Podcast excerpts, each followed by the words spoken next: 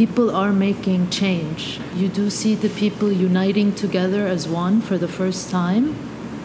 All political parties, all sects are uniting, almost all, and there have been some small changes, but it's proof that together we can be strong.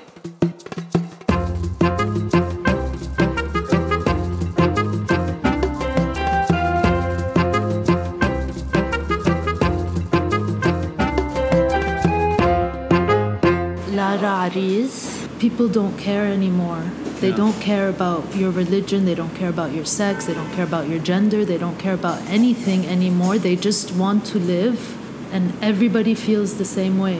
No mm. matter what socioeconomic class you come from, mm, mm. everybody has had enough, and everybody has is struggling, some more than others, but they all just they all want to live. They want a comfortable life. A lot of women are leading the protests now Leading, yeah. and they're they're like there are a lot of women groups, you know, starting their own movements for the Thawra. Right.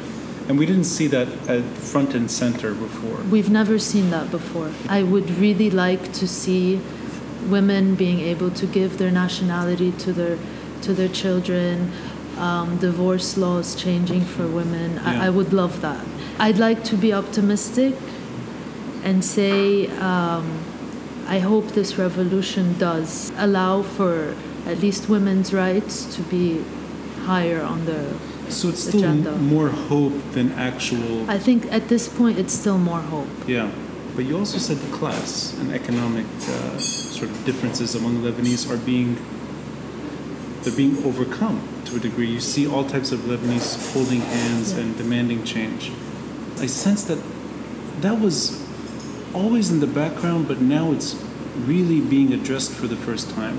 And that's because we're all feeling a sense of pain, an economic pain that we haven't felt before.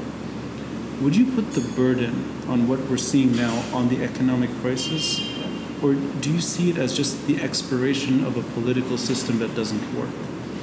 I And I- think it's a combination of Mm, both. mm.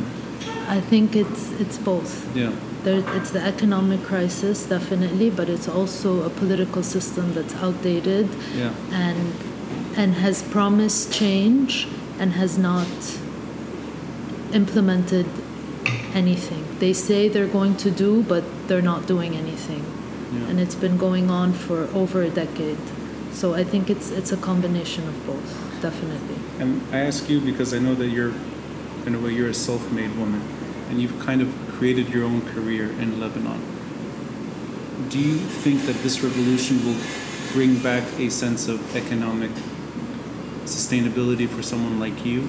I, I, I want to be here. I want to build myself in my country. I really do before I go anywhere else. But but I and I and I am pro the revolution as well. But it's just I you know we've been patient with Lebanon for so many years. Really, where do we what do we do now?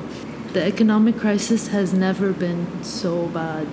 Take me back in time because you are very good at my life before we started recording. You told me distant stories about my past, and I forget. It's good to remember that we know each other for a long time, Yeah. even though we're not maybe friends. yeah, yeah. yeah. We were in school together Yeah. in the early '90s. We were We, in the same we school. moved to the. My family moved back in '93. Okay, same year as So- us. yeah. So we literally entered the same school together. Yes. We were a few years apart. But yes. regardless, you remember my life more than More I than do. you. Yeah. So I, I mean, we're too young then maybe to think politics and issues that are larger than us. We were kids. Going a little further, by the time you started your university career and the moment you started exploring your own business ideas, were you optimistic back then about the future of this country? This reality that's hit us now. Did you ever feel part of that when you were younger? And no, uh, growing up, especially in my teen years, I was very optimistic about Lebanon. I was very pro living in Lebanon, and I, you know, I'd say I'd want to leave, but then I would I would never leave. Um, I was no. It, it I never felt the way I feel now. Yeah. So this is the first time that it's hurt this much too. Yes, definitely. And there was a period when Lebanon was booming, and it felt it felt so promising.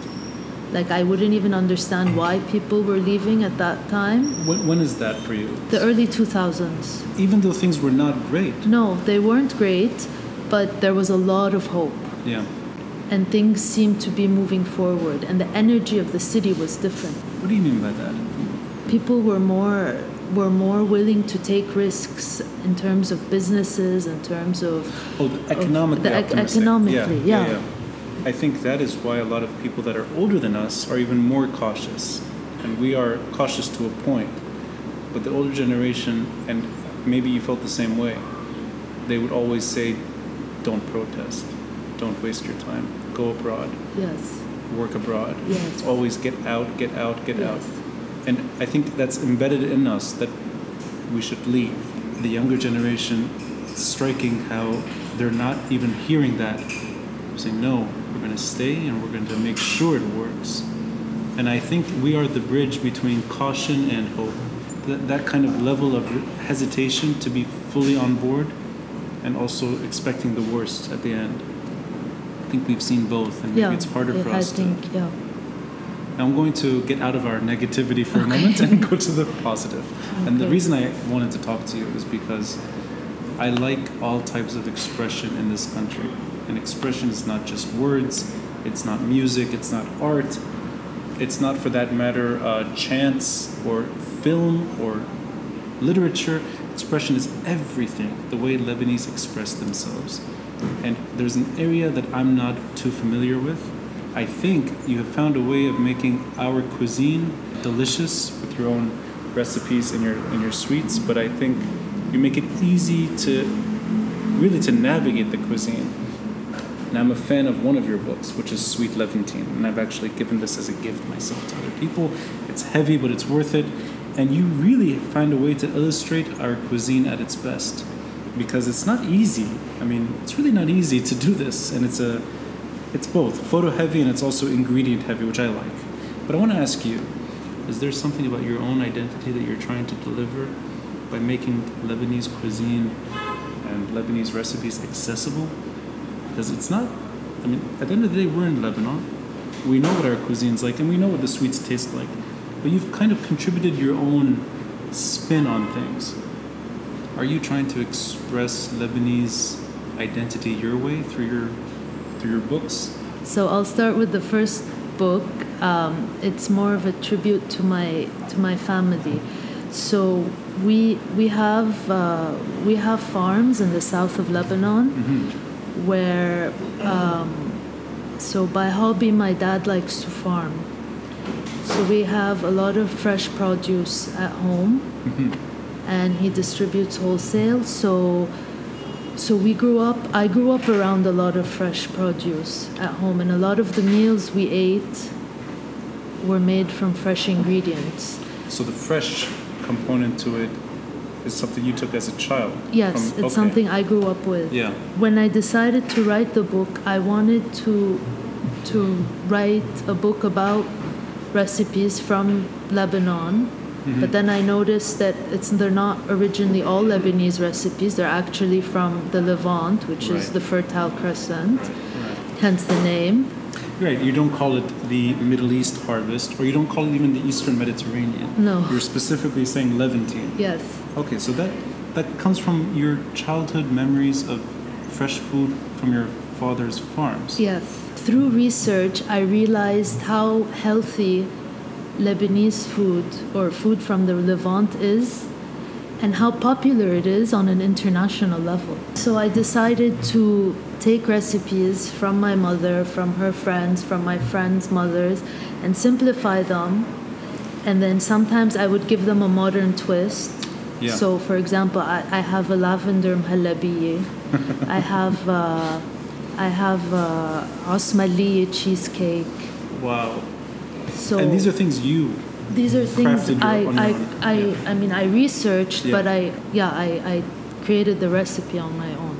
And I'm curious here because I the only other person that is in the same field I spoke to is the owner of Ilili restaurant in New York, Philippe Massoud.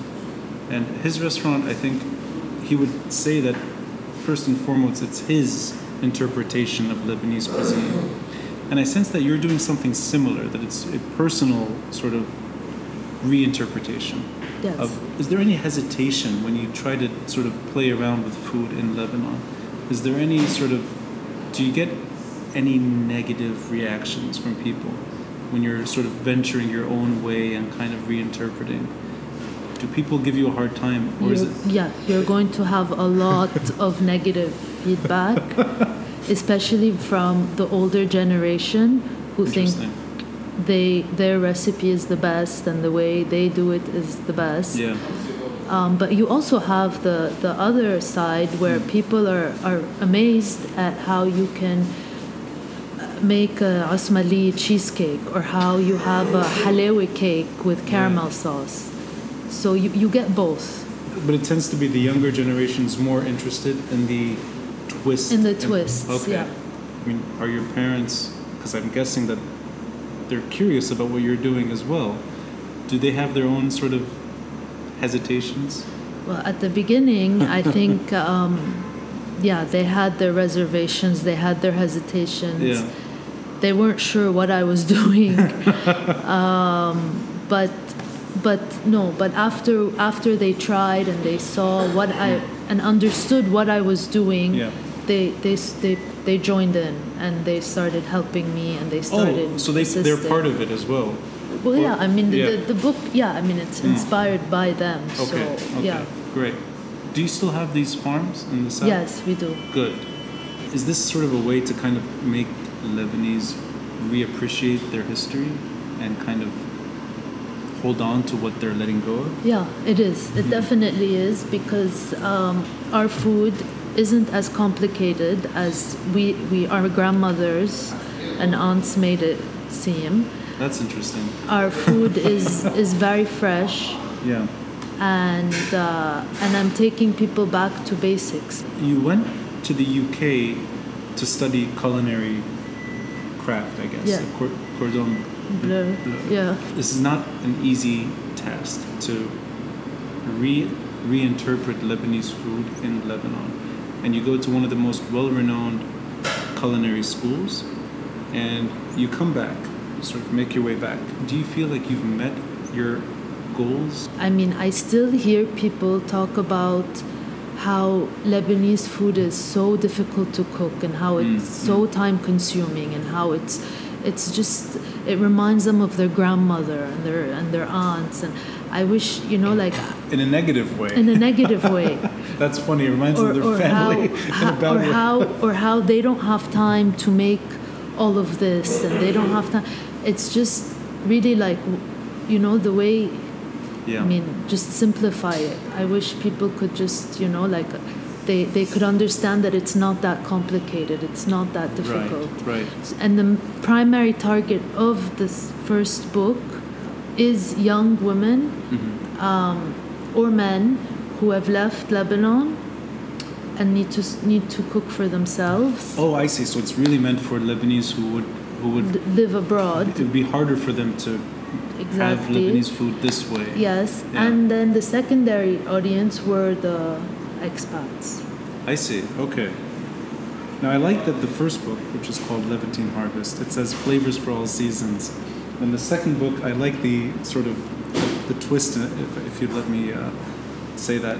Sweet Levantine treats for every season and occasion. It's almost like the sequel, Yeah, I guess. Yeah. exactly. But it's focused on the more sugar-friendly Yes. aspect of Lebanese cuisine. I don't know any other book that has Lebanese sweets like this one. I've looked. You, maybe I'm wrong. You can tell me if I'm wrong, but I mean the book makes you want to eat sweets, makes you want to Yeah. gain weight, Yeah, it does. and I think thanks to you, I've been gaining weight. and it's not again. I don't want to speak uh, just about the photos are stunning, but I know that the ingredients are really what matters here. It's a very special way of celebrating something that I don't think a lot of us realize, which is Lebanese cuisine is not just what we know, it's whatever you want it to be. And I think you've done that well.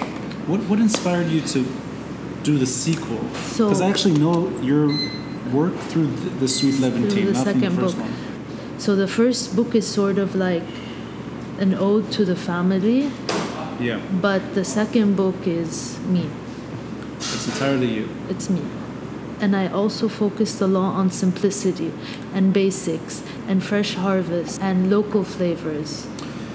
Okay, so it's really you're you're not focusing only on the Lebanese part of it. You're sort of integrating all types with Lebanese here. So it's not Lebanese only. If I No, understood you the right. desserts aren't purely Leb- Lebanese or right. from the Levant. I'm Okay. taking the flavors from the Levant right. and from from the Fertile Crescent, and I'm putting them into what people call today Western desserts. okay, or so American so desserts. I see. So the, i- the idea is to really bridge these two regions together through Yes. the sweets. Why are you doing this? I'm curious. This is how, at least, I've realized my generation and the younger generation Hmm. are. It's not the typical Lebanese or Arab thing that they like. They like things that are sort of Hmm. are different. and I'm sure that there's identity problems in the mix because it just it's such an eccentric but delicious way of making Lebanese food taste better. Is the target at the end making Lebanese adapt, or are you trying to get the other audience to maybe adapt? I think the- it's a combination of both. It's Mm. letting the Lebanese adapt, but it's also allowing the foreign audience to adapt. This book received a lot of positive feedback from people in Lebanon, more Mhm. than the first one, and it also uh, received a lot of positive feedback from the From- foreign audience, okay. equally as as much as the first one did. The chef who wrote the foreword of my first cookbook, Mm. Chef Greg Malouf, Uh-huh. is uh, Lebanese origin, but he grew up in Australia. Mm-hmm. He's the master of modern Middle Eastern cuisine. What I've tried to do in my second cookbook is sort of modernize the Middle Eastern desserts. I mean, you have knefe with strawberry coulis. Uh-huh. It's a bit Yeah. different. This is what Lebanese restaurants are trying to do, at least the ones that are more trendy I see. In Lebanon as well. in Lebanon and abroad. Right, right. So you're testing, in a way, you're testing the boundaries of Lebanese food. Lebanese food and the flavors, yeah, definitely. Yeah. What is your favorite recipe from the second book? The cheesecake, I, I didn't even need to think about that. Cheesecake. I didn't even need to think about that. Okay. The cheesecake in both books, I absolutely love. I was on a mission to perfect my cheesecake That after sounds, culinary that school. sounds I was a- on a mission for two years. that's a pastry chef's Yeah, yeah. uh, For two years, I would test different cheesecake recipes until I finally reached what I think is the perfect And sorry, cheesecake you- recipe. Here. Oh, here it is. Okay, Yeah. so it's page 211 orange, cardamom, and ricotta cheesecake. Who do you test this on? Is it friends and family? Or like, try I this? try on friends and family, definitely. yeah, and I send to people. I send. Yeah, I mean, I have a lot of people who are guinea pigs, and if you don't give constructive Well, feedback, they become guinea pigs because you keep feeding yes. them. If you don't give constructive feedback, Mm. like positive and negative, Yeah. you won't get Another sample? another sample. Oh, wow. I need constructive feedback. And how it took two years to get the right. The the, the cheesecake Yeah. to, to perfect it, like find the perfect recipe. The per yeah, it took me Two years. two years. And a lot of people are like, "That's insane," but I mean, I yeah, I'm very proud of my cheesecake. But okay, you know that's actually that's perfect. I love that. I'm really proud I'm of my cheesecake. I'm so proud of my cheesecake. Usually, it's I'm proud of my child or Yeah, yeah, no, no, no, my cheesecake. my cheese. Well, you maybe it is. I mean, you raised it for two years. Two years. I, I researched a lot about it. I read a lot about it. I asked a lot about it. Hmm. Um, it was like I was on a mission. Like there was, there was no, and then so Is it a chemistry lab? Are you like yeah, yeah, mixing something. things? so I. Any Uh, explosions at home?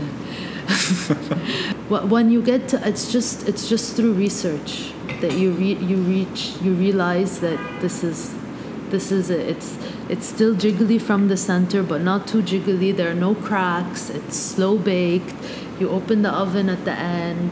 You you let it you let it chill in the fridge. This book was published, if I'm not mistaken, the first one was 2016, and The first one was 2016. The second one was in 2018. 18. Are we getting a third one?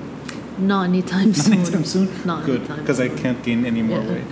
And just out of curiosity, as someone who's devoted their life to food and sweets and as a pastry chef, how do you manage to stay so thin and make your audience get fat? And you are as thin as I remember, and all you do is make sweets. You're experimenting on sweets, and yet you stay so thin. How do you pull that off? Is it gym? that. Um, are you a runner? No, I. Are you I, an evil chef? It's uh, yeah. I, I exercise. I cycle. Oh, okay. Um, but also I've over the years it's I've learned to balance. Honestly, it's it took a lot of trial and error to I mean because when I first started off I used to like overeat. Uh, Good. So you did. This, you yeah, did yeah, make, yeah, I did. But Okay. it but I've but I, I started baking at a very young age, so that Mm. was when I was much younger. And then as I grew older, I, I just learned that, you know, one bite is the same as ten. it's not.